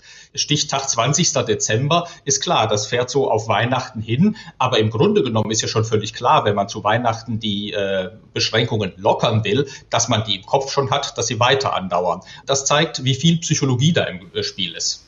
Am 15. Dezember soll es ein weiteres Treffen von Bund und Ländern geben. Wagen Sie eine Prognose über Weihnachten und Silvester hinaus, also in das Jahr 2021 hinein. Sie haben ja gerade schon angedeutet, Sie rechnen damit, dass es bei Beschränkungen bleiben wird sagen wir mal, jetzt gucken wir erstmal, wie es Weihnachten und Silvester läuft. Die Virologen, die haben ja schon die Panik im Gesicht, äh, dass die sagen, das, was jetzt da zu Weihnachten gelockert wird, das wird uns ganz schwer auf die Füße fallen. Das ist jetzt vielleicht auch nochmal so ein Test auf das Verantwortungsbewusstsein der Leute. Dass man das jetzt zu Weihnachten so gemacht hat, das ist irgendwie aus meiner Sicht auch insofern ganz vernünftig, weil, wie Friedrich Merz äh, gewohnt magisch gesagt hat, äh, man kann ja den Leuten nicht verbieten, wie sie Weihnachten feiern und das geht den Staat nichts an. Aber äh, insofern wäre der Versuch, die Leute an Weihnachten komplett voneinander wegzuhalten, vielleicht eher eine Einladung, äh, Verbote zu unterlaufen. Und wenn bei Verbote überhaupt unterlaufen werden, dann werden sie generell unterlaufen. Also das, glaube ich, ist so eine Klugheitsregel zu sagen, jetzt gucken wir mal, wie wir Weihnachten durchkommen, unter der Voraussetzung, dass die meisten mitspielen. Und ähm, so, dann schauen wir mal, wie das äh, Anfang Januar sich darstellt. Und wenn die Virologen recht haben, dann wird's übel. Und wenn wir uns alle gut zusammenreißen und die Virologen äh, Lügen strafen oder sie eines Besseren belehren, sagen wir lieber so, dann könnte es ja dann doch ähm, vielleicht langsam mit all den Maßnahmen, die jetzt äh, ergriffen worden sind, Wirkung zeitigen. Und dann kommen wir nach und nach aus der Misere raus. Also Familie Frank kann mit den Regeln gut leben, auch Weihnachten. Ja, ich gebe Ihnen mal ein Beispiel, ne? Das mit diesen, das heißt ja immer, das mit den zehn Leuten, das ist so lebensfremd und so feiert doch keiner Weihnachten und so. Wenn man alte Eltern hat, die haben zwei erwachsene Kinder. Die sind verheiratet und haben vielleicht jeweils ein Kind, das 16, 17 ist. Ja, dann sind wir doch schon bei sechs, acht Leuten. Wenn die sich dann an Weihnachten treffen wollen, vielleicht nicht gerade Heiligabend, aber am ersten oder zweiten Weihnachtsfeiertag, dann wäre das mit fünf Personen aus zwei Haushalten unmöglich. Jetzt mit den zehn Leuten kann man klarkommen und bei uns wird so sein, weil Sie ja nach Familie Frank fragen. Wir werden versuchen, die Kinder in diese Vorquarantäne zu schicken, Schnelltests machen und dann möglichst sich von anderen Leuten fernhalten, sodass man dann auch die Familienangehörigen beieinander halten. Aber dann auch noch eine Frage an den Familienvater Frank. Silvesterfeuerwerk wird nicht verboten. Weihnachten, d'accord, gehe ich auch so mit, auch in der Argumentation mit. Aber warum verbietet man nicht einfach das Silvesterfeuerwerk? Ist vielleicht so ähnlich. Ne? Äh, wollen Sie je, vor jedes Haus einen Polizisten stellen und schauen, was die Leute im äh, Hinterhof machen? Nein, wenn das, nichts verkauft werden darf, dann äh, ja. kann man auch nichts bollern. Ne? Wenn Sie mich persönlich fragen, ich halte davon gar nichts von dieser ganzen Böllerei. Und äh, also wenn man wenn man sagt, worauf könnte man denn am ehesten verzichten, dann finde ich auf Silvesterfeuerwerk mal verzichten in der Situation. Äh, das wäre schon eine Maßnahme, mit der glaube ich alle ganz gut leben könnten. Aber vielleicht ist das auch wieder so, ne, je nachdem, wenn Sie fragen und wie die Leute so drauf sind, dass man sagt, jetzt nehmen Sie mir noch diesen letzten Spaß. Auch da, ne, so Trial and Error und, und öffentliche Feuerwerke sind verboten, aber die kleinen im Hinterhof, na ja, da kann man dann sagen, reißt euch zusammen und seht zu, dass er durchkommt. Wir sind wunderbar durchgekommen heute Morgen mit Joachim Frank, Chefkorrespondent des Kölner Stadtanzeigers. Vielen Dank für Ihre klaren Einordnungen. Sehr gerne. Herzlichen Dank. Ihnen auch. Dankeschön. Rauf und runter. Wolfgang Bosbach und Christian Rach sind die Wochentester. Tester, Tester. Wir geben Ihnen an dieser Stelle unsere ganz persönliche Bewertung ab über das, was wir in dieser Woche gut oder schlecht fanden. Daumen hoch oder Daumen runter, klare Urteile sind gefragt. Wolfgang, gab es für dich in dieser Woche etwas, wo du gesagt hast, Daumen hoch oder auch Daumen runter? Ja, da gab es einiges. Daumen runter für die Rednerin bei der Corona-Demo in Kassel, die sich selber mit Sophie Scholl verglichen hat. Ich finde diesen Vergleich völlig absurd. Äh, wenn man heute eine Demonstration besucht, für oder gegen etwas, wenn man heute auf einer Demonstration spricht, dann ist das größte Risiko, dass man kritisiert wird, dass es vielleicht einen Shitstorm in den sozialen Netzwerken gibt. Das war's auch. Sophie Scholl hat für ihren Einsatz ihr Leben riskiert und am Ende ihr Leben verloren. Deswegen fand ich diesen Vergleich völlig daneben. Daumen rauf für die tapferen Gastronomen in unserem Land, die ja seit Monaten kämpfen müssen um das wirtschaftliche Überleben, jedenfalls die meisten. Sie halten den Kopf hoch, müssen sie wahrscheinlich auch, weil ihnen das Wasser Oberkante Unterlippe steht. Und sie haben ja auch noch schwere Zeiten vor sich. Aber Zweiter Daumen hoch für die Initiative Festkomitee Kölner Karneval, die Künstlern in Not helfen wollen, also nicht den Topstars des Karnevals, sondern für die Künstler, ähm, die auf das wirtschaftliche Überleben von Session zu Session hoffen und vor allen Dingen für die Dienstleister, für die Techniker. Und hier hilft die Branche sich selber. Hier ruft sie nicht nach dem Steuerzahler. Was war bei dir besonders bemerkenswert oder kritikwürdig, lieber Christian? Was hat dich bewegt? Ja, äh, bei der Vorbereitung von unserem heutigen Podcast äh, dachte ich zuerst mal, Mensch, ich bin ja eigentlich froh, endlich reden wir mal nicht über Trump. So dachte ich, das ist, äh, dieses Thema haben wir abgearbeitet, nicht nur wir, sondern die armen alle. Kabarettisten, so, ne? die haben genau, jetzt die armen, wenn er weg ist. So, und die Nachrichtenagenturen genauso, was waren das für vier herrliche Jahre? Man musste gar nicht selber kreativ werden. Und dann stellt sich dieser noch amtierende US-Präsident dahin bei der G20-Konferenz, die diese Woche ja stattgefunden hatte, unter der Führung von Saudi-Arabien, und sagt, Ihr könnt mich alle mal, die Verteilung der Impfstoffe, das interessiert mich nicht. Ich schere da aus. Unter Klima, die USA sind nur der Brügner, wir sind eigentlich. Und Macht schafft da nochmal so als einziger von diesen G20-Leuten äh, sein Veto da hinein und sagt, das interessiert mich alles gar nicht. Also ich, das, das zieht mir die Schuhe weg, wo ich sage, was passiert das in dem Kopf da? Wie wenig Verantwortungsgefühl ist da äh, wirklich vorhanden? Und warum macht er das in diesen letzten sechs Wochen, zwei Monaten, die da er noch im Amt ist? Äh, also das äh, macht mich eigentlich, du hörst, wie ich darum stochere, sprachlos solche Reaktionen. Das ist schon Unglaublich. Daumen hoch. Äh, es gibt viele Kleinigkeiten und äh, wir haben ja letzte Woche über das sogenannte Yogi-Desaster gesprochen. Und jetzt mache ich mal eine andere Fußballsache. Äh, alle deutschen Vereine in Champions League und in der Euroleague, die haben, stehen wunderbar da, die haben tolle Siege eingefahren. Das heißt, das ist vielleicht gerade so ein bisschen Balsam auf die geschundene Fußballseele und tut in dieser grauen Corona-November-Blues-Zeit äh, vielleicht ganz gut, ähm, dass es da ein bisschen aufwärts geht und wir vielleicht auch für die Nationalmannschaft aus diesen Vereinserfolgen ein bisschen Hoffnung schöpfen könnten. Das fand ich ganz, ganz schön. Was mich aber Zumal auch, auch Leipzig nicht hätte verlieren müssen. Die hätten auch durchaus gewinnen können. Die hätten, genau. Dieses 1 zu 0, das war natürlich nur ganz knapp und äh, das gegen Paris Saint-Germain. Das ist natürlich äh, schon ganz, ganz beachtlich. Lieber Wolfgang, und äh, jetzt machen wir einfach die Woche nochmal in Schnelldurchgang mit weiteren Top-Themen und klaren Standpunkten. Ihr habt in der vergangenen Folge darüber schon gesprochen. Am Montag lief im ersten der Fernsehfilm Gott von Ferdinand von Schirach, bei dem die Zuschauer über den Wunsch der Hauptfigur abstimmen durften, durch Sterbehilfe zu sterben. Das Ergebnis des Votings, 70,8 Prozent hielten es für richtig, einem gesunden Menschen ein tödliches Medikament zu geben. Euer Urteil. Dominiert das Recht auf ein selbstbestimmtes Lebensende mittlerweile in Deutschland über den Lebensschutz?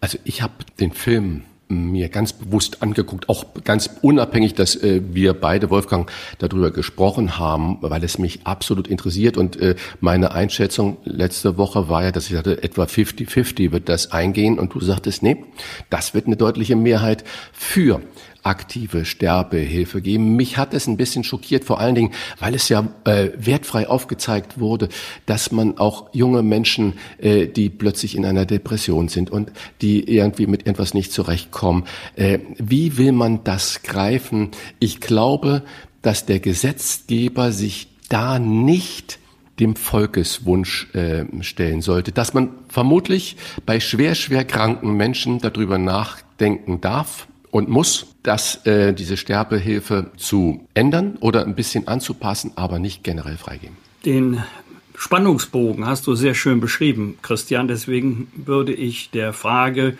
dominiert das Recht auf ein selbstbestimmtes Leben mittlerweile den Lebensschutz sogar relativieren? Nö, nicht mittlerweile, schon seit vielen, vielen Jahren sind immer mehr für aktive Sterbehilfe. Das ist übrigens nicht meine Meinung, sondern ich referiere hier nur das, was ich selber in den letzten Jahren erlebt habe.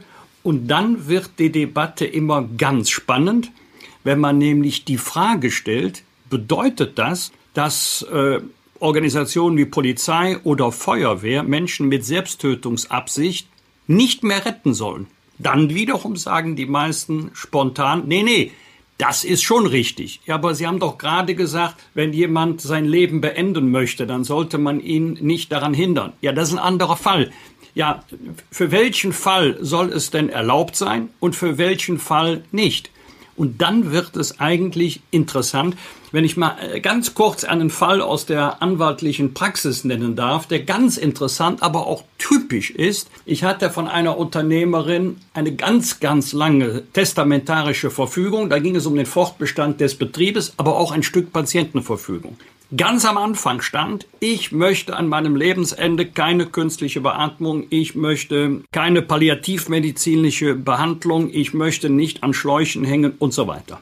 Dann kam die Verfügung über den Fortbestand des Betriebes, ich sage mal 10, 12 DIN A4 Seiten und am Ende stand das, was ich zu Beginn beschrieben habe, was ich an medizinischen Möglichkeiten für mich nicht in Anspruch nehmen möchte, soll natürlich nur dann gelten, wenn ich unheilbar erkrankt bin und wenn keine Hoffnung mehr auf Genesung besteht. Und dann habe ich der Dame gesagt, das ist eine nachvollziehbare Regelung. Sie müssen jetzt nur beten, dass jemand alle 10, 12 DIN A4 Seiten liest, damit er überhaupt auf die letzte Passage stößt. Viele sagen ja, also künstliche Beatmung, nein, möchte nicht an Schläuchen hängen. Und wenn man sie dann fragt, soll das auch dann gelten, wenn sie Opfer eines Unfalls sind? vielleicht mit 20, 25 Jahren, wenn sie danach wieder ein völlig normales Leben führen können. Oder jetzt diese Menschen, ja, oder jetzt die Menschen, die mit äh, Covid äh, auf den Intensivstationen liegen und beatmet werden müssen und es dann hinterher aber wirklich überleben. Ja, und wenn die dieses Ding, äh, diese Passus drin haben, bitte keine künstliche Beatmung, dann ist das natürlich auch schon ja. das Todesurteil. Ja. Man ich muss habe, immer den Fall, den man ja. regeln möchte, mit beschreiben. Ja, äh, diese Woche Zugfahrt Hamburg-Berlin. Notfall, Zug steht. Was war? Natürlich jemand sich vor den Zug geworfen. Und fünf Stunden klemmende Atmosphäre im Zug, äh, hunderte von Menschen in Mitleidenschaft gezogen. Das ist natürlich die andere Sache der Auswirkung, wenn Menschen, die krank sind, die keine Hoffnung mehr haben, die vielleicht äh, depressiv sind, dann zu solchen Mitteln greifen und dann auch so viele andere Menschen da mit hineinziehen in ihrem Sterben, ist natürlich auch eine ganz schwierige äh, Position.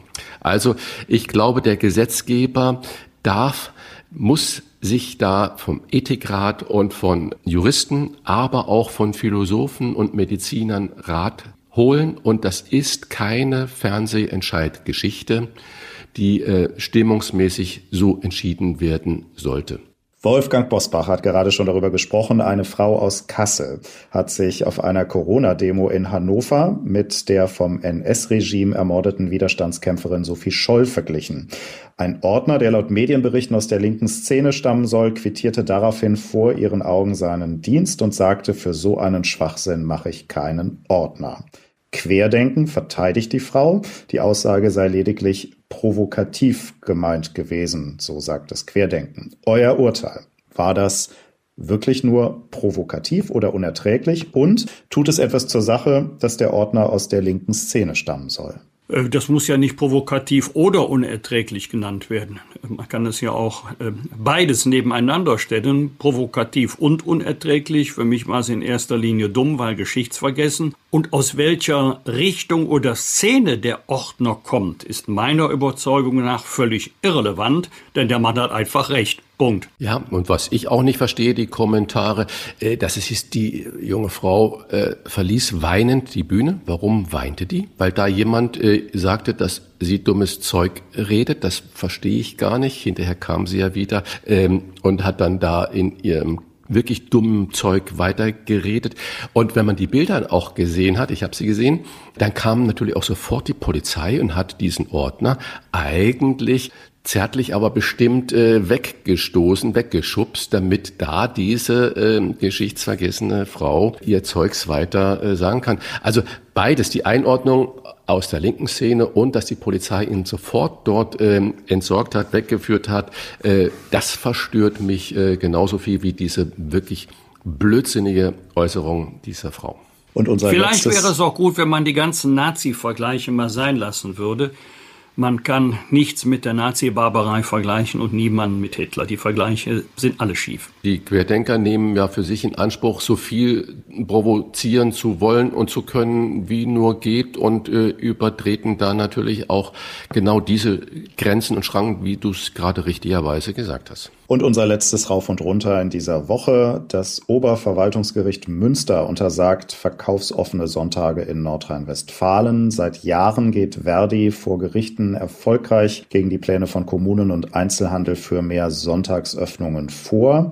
In der Corona-Krise wollte die NRW-Landesregierung fünf verkaufsoffene Sonntage erlauben, doch das Oberverwaltungsgericht blieb seiner Linie treu.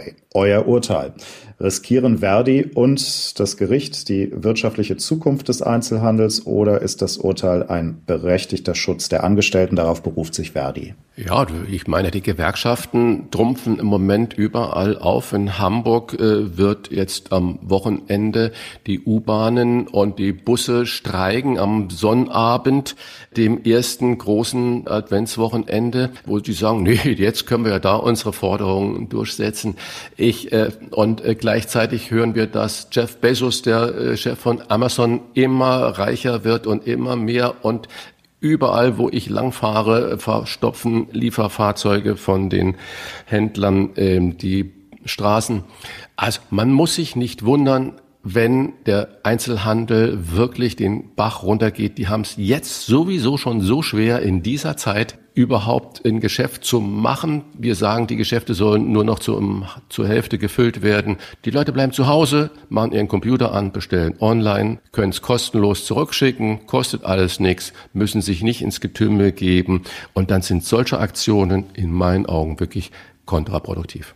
Ja, dem würde ich zustimmen, denn die entscheidende Frage lautet, Nützt es wirklich den Mitarbeiterinnen und Mitarbeitern im Einzelhandel, wenn dem stationären Handel in der Vorweihnachtszeit nicht geholfen wird? Also ich glaube, man nützt den Arbeitnehmern mehr, wenn man die Arbeitgeber wirtschaftlich stabilisiert. Denn wir erleben ja, dass der Onlinehandel starke Zuwächse hat zu Lasten des stationären Einzelhandels. Also ich fürchte, dass ähm, die Gewerkschaften ihren Mitgliedern einen Bärendienst erweisen werden. Ja, genau, das, das denke ich auch. Ich sehe so viele, ich war in kleinen Städten diese Woche, so viele leere Geschäfte, die jetzt schon aufgegeben haben. Und äh, wenn man da nicht dagegen steuert, sondern äh, ich will den Gewerkschaften, die sollen streiken, wann auch immer. Aber jetzt das zu machen, jetzt am Samstag in Hamburg U-Bahn zu bestreiken, Busse zu bestreiken, in NRW diese verkaufsoffene Sonntage zu machen, das erachte ich auch perspektivisch gesehen für das absolute falsche Signal. Was wird? Was wird? Wolfgang Bosbach und Christian Rach sind die Wochentester. Tester.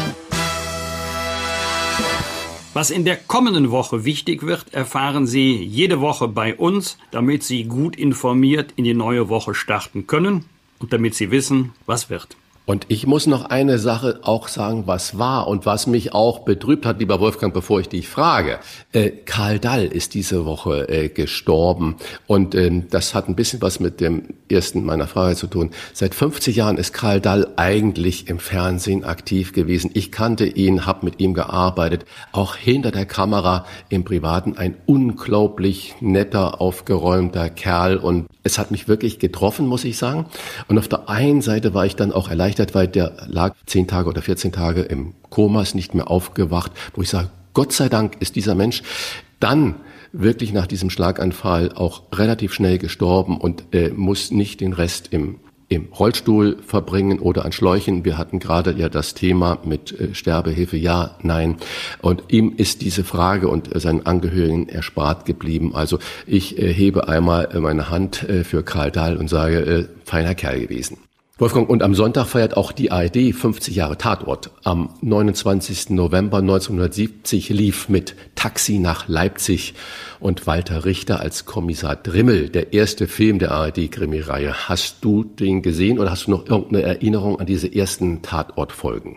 Also das ist 50 Jahre her, jetzt müsste ich lügen, ich weiß es nicht. Ich weiß auch nicht mal, ob wir damals, ich habe ja noch bei Papa und Mama gewohnt vor 50 Jahren, ob wir damals schon einen Fernseher hatten, aber die Folgen sind ja schon äh, mehrfach wiederholt worden. Irgendwann werde ich wahrscheinlich auch mal Taxi nach Leipzig gesehen haben. Aber es gibt Tatorte, an die kann ich mich noch gut erinnern. Äh, zum Beispiel Reifezeugnis. Ich glaube, das war mit oh, Natasja ja. Kinski.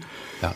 Das war eigentlich ein Tatort, der überhaupt nichts mit Action zu tun hatte, wie zum Beispiel später Till Schweiger als Nick Chiller. Das war ein ganz anderes Format, aber es war eine interessante Geschichte. Ich gucke den Tatort gerne, wenn ich ihn sonntags abends nicht sehen kann. Dann nehme ich mir die Folge auf. Ich gucke nicht immer bis zum Ende. Manches sagt mir auch nicht so zu. Die Geschmäcker sind verschieden. Aber ich liebe zum Beispiel die Folgen aus Weimar oder aus Münster. Bei Weimar liegt es an den äh, wirklich interessanten Dialogen, aber vielleicht bei mir auch daran, dass ich Nora Tschirner so gerne sehe. Ja, aber du hast gerade einen ganz tollen Tatort, Reifezeugnis, äh, Christian Quadlik war, glaube ich, da, der, der Lehrer. Ja, und, und diese Tatorte, ein unaussprechliches gesellschaftliches Problem aufgegriffen haben, die fand ich immer ganz großartig. Und äh, was mich heute immer so ein bisschen nervt, wenn die Probleme der Kommissare, Kommissarinnen im Vordergrund der Sendung stehen, sind alles irgendwelche kaputte Typen. Äh, so, das finde ich ist eine, für mich jedenfalls eine nicht so spannende Entwicklung weil ich möchte eigentlich den 780. Mord hören, der anders gestrickt ist als die davor und die Lösung innerhalb von 90 Minuten. Das finde ich ganz spannend. Auch so, solche Typen wie, ich weiß nicht, ob du noch daran äh, erinnerst, äh, wie hieß der nochmal? Sika Rupp, glaube ich. Äh, Kommissar Cressin, das war ein ganz anderer, der war so Zollfahnder. Zollfahnder, Zollfahnder. Das waren so Typen, äh, wo ich gesagt habe, äh, grandiose Filme. Da erinnere ich mich noch dran äh, sehr gut, obwohl auch wir kein Fernseher hatten, aber bei den Nachbarn dann und so weiter. Also das waren tolle. Schimanski. Schimanski natürlich auch, ja. Äh, oder auch äh, Schwarzkopf. Und der Finke hieß der, ne? Der Kommissar Finke hieß der, Schleswig-Holstein, ja. wo war der? Genau. Also, Kam immer so war, harmlos daher. Immer so harmlos. Und das waren äh, großartige Dinge, wo ich sage, äh, gefällt mir viel besser, als wenn die Kommissare nur kaputt sind, alle äh, gescheiterte Beziehungen haben, ob Mann oder Frau. Also so, das ist nicht so mein Stil. Am Montag gibt die Gesellschaft für deutsche Sprache die Wörter des Jahres bekannt. Wir erinnern uns, Respektrente war auf Platz eins als Wort des Jahres 2019. Nicht zu verwechseln übrigens mit dem Unwort des Jahres. Das folgt später. Christian, was ist für dich Wort des Jahres 2020? Ja, das, da gibt es ganz, ganz viel. Also mit Sicherheit ist es nicht Corona oder äh, Covid oder sonst was. Vielleicht Kraftanstrengung. Äh, dieses Wort begleitet uns seit Anfang des Jahres, seit März, Kraftanstrengung oder äh, Zusammenhalt. Ähm, und weil es wird eigentlich was Positives äh, gesagt und ähm, was mir da gefallen hat, Merkel hat es immer, äh, unsere Bundeskanzlerin, in einem emotionalen Zusammenhang gebraucht und nicht nur die Bundeskanzlerin, sondern viele andere Menschen. Und ich glaube, Kraftanstrengung würde mir gut gefallen, weil es ähm, genau das zeigt, was im Moment äh, da abgeht und was wir alle zu, gemeinsam wirklich äh, stemmen müssen und wo es mal nicht eine Floskel ist. Ebenfalls am Montag beginnt der zweitägige Online-Digitalgipfel der Bundesregierung mit dem diesjährigen Motto Digital nachhaltiger Leben. Wolfgang, können solche Gipfel wirklich etwas bringen? Braucht es für die Digitalisierung nicht manchmal echte Taten? Oder auch provokant gefragt, müssen wir nicht die großen digital weltumspannenden Firmen wirklich anfangen zu regulieren, damit sie nicht demokratiezersetzend sind? Also das ist eine gute Frage. Äh, auch mir kommt es so vor, als sei die Hauptdynamik bei, unter der Überschrift Digitalisierung bei der Veranstaltung von Gipfelrundentischen. Es wird etwas zur Chefsache erklärt, Neustart, immer mit dem Signal, Leute, schnallt euch an, jetzt geht's los. Also die Rhetorik ist diametral proportional zu den Taten, aber es gibt auch Situationen, da muss man den Staat in den Schutz nehmen. Wenn der Bund ein Förderprogramm auflegt äh, an, mit einer sehr hohen Dotierung für Digitalisierung an Schulen und dann werden die Mittel nicht abgerufen, dann muss man sich fragen, wo liegt das Problem? Jedenfalls nicht an mangelnder Mittelbereitstellung. Wir erleben es ja jetzt in einem Bereich bei der Schließung von Lücken im Mobilfunknetz dass der Bund sagt, wie ich finde auch richtigerweise, der Markt richtet nicht alles, also müssen wir versuchen, mit einer eigenen Gesellschaft einen Lückenschluss hinzubekommen. Äh, es kann ja nicht sein, ich war mal äh, im Oman, hatte an jeder Stelle, das Land ist so groß wie Deutschland, hat gut vier Millionen Einwohner. Ich hatte an jeder Stelle einen tadellosen Handyempfang wenn ich die 20 Kilometer von zu Hause zum äh, Köln-Bonner Flughafen fahre, bricht mir drei oder viermal der Empfang ab. Ja, das, das kann ja nicht daran liegen, dass genau. wir jetzt technisch nicht in der Lage wären, aber offensichtlich gibt es dann nicht ähm, genug Anbieter. Und dann muss der Bund sagen, das ist von so überragender Bedeutung. Also nicht, dass der Bosbach pausenlos Handyempfang hat, sondern das Thema Digitalisierung, schnelles Internet, gerade für den ländlichen Raum. Wenn es der Markt nicht schafft, dann muss es die Politik regeln. Aber Wolfgang, wie, nochmal, ich kenne das auch. Ich war im Himalaya äh, auf drei bis 4.000 Meter Höhe. Da standen noch die Teepflückerinnen äh, mitten in den riesigen Tra Plantagen, weit und breit keine Stadt und jeder hatte das Handy. Und das funktionierte mit fünf Balken im Ausschlag. Und auf der anderen Seite lese ich, dass äh, Gesundheitsämter immer ihre Ergebnisse und Zahlen noch per Fax ans Robert Koch Institut äh, äh, übermitteln, weil es kein bundeseinheitliches digitales Netz gibt. Wie kann das sein? Äh, unabhängig von einem Wettbewerb hat da nicht unser Staat, und jetzt sage ich nicht die Politiker, sondern unser Staat und die Verwaltung irgendwas ganz gehörig verschlafen? Ja, das hängt damit zusammen, dass die großen Provider, die wir haben, und wir haben ja Provider, die auch international unterwegs sind, dort investieren, wo sie sich eine Rendite versprechen. ähm, wo sie sagen, wir werden dann genug Kundinnen und Kunden haben, die uns das refinanzieren. Und das ist natürlich in Ballungszentren, in Großstädten eher zu gewährleisten als im ländlichen Raum mit relativ wenig Anschlüssen. Aber im Oman und äh, im nördlichen Indien funktioniert das scheinbar reibungslos. Ist offensichtlich staatliches Engagement. Okay, also müssten wir doch dann äh, unabhängig des Gipfels auch da fördern, auch innerhalb dieser Pandemie. Wir haben Datenschutz ist die heiligste Kuh im Moment, die da bei uns immer durchs Dorf getrieben wird. Alles scheitert am Datenschutz und äh, nichts ist äh, heiliger als der Datenschutz. Ähm, aber Gesundheitsämter äh, nehmen lieber Papier, als dass sie Daten wirklich da online transferieren. Ich verstehe es nicht. Ich will es auch nicht verstehen, irgendwie.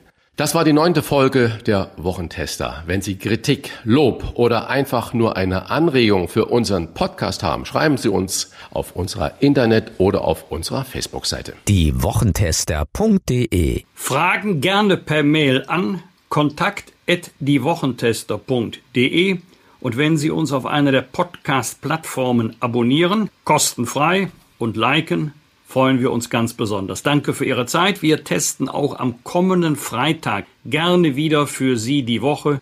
Punkt 7 Uhr, die Wochentester einschalten. Und bleiben Sie gesund. Was war? Was wird? Wolfgang Bosbach und Christian Rach sind die Wochentester. Ein maßgenau Podcast. Powered bei Kölner Stadtanzeiger ksta.de.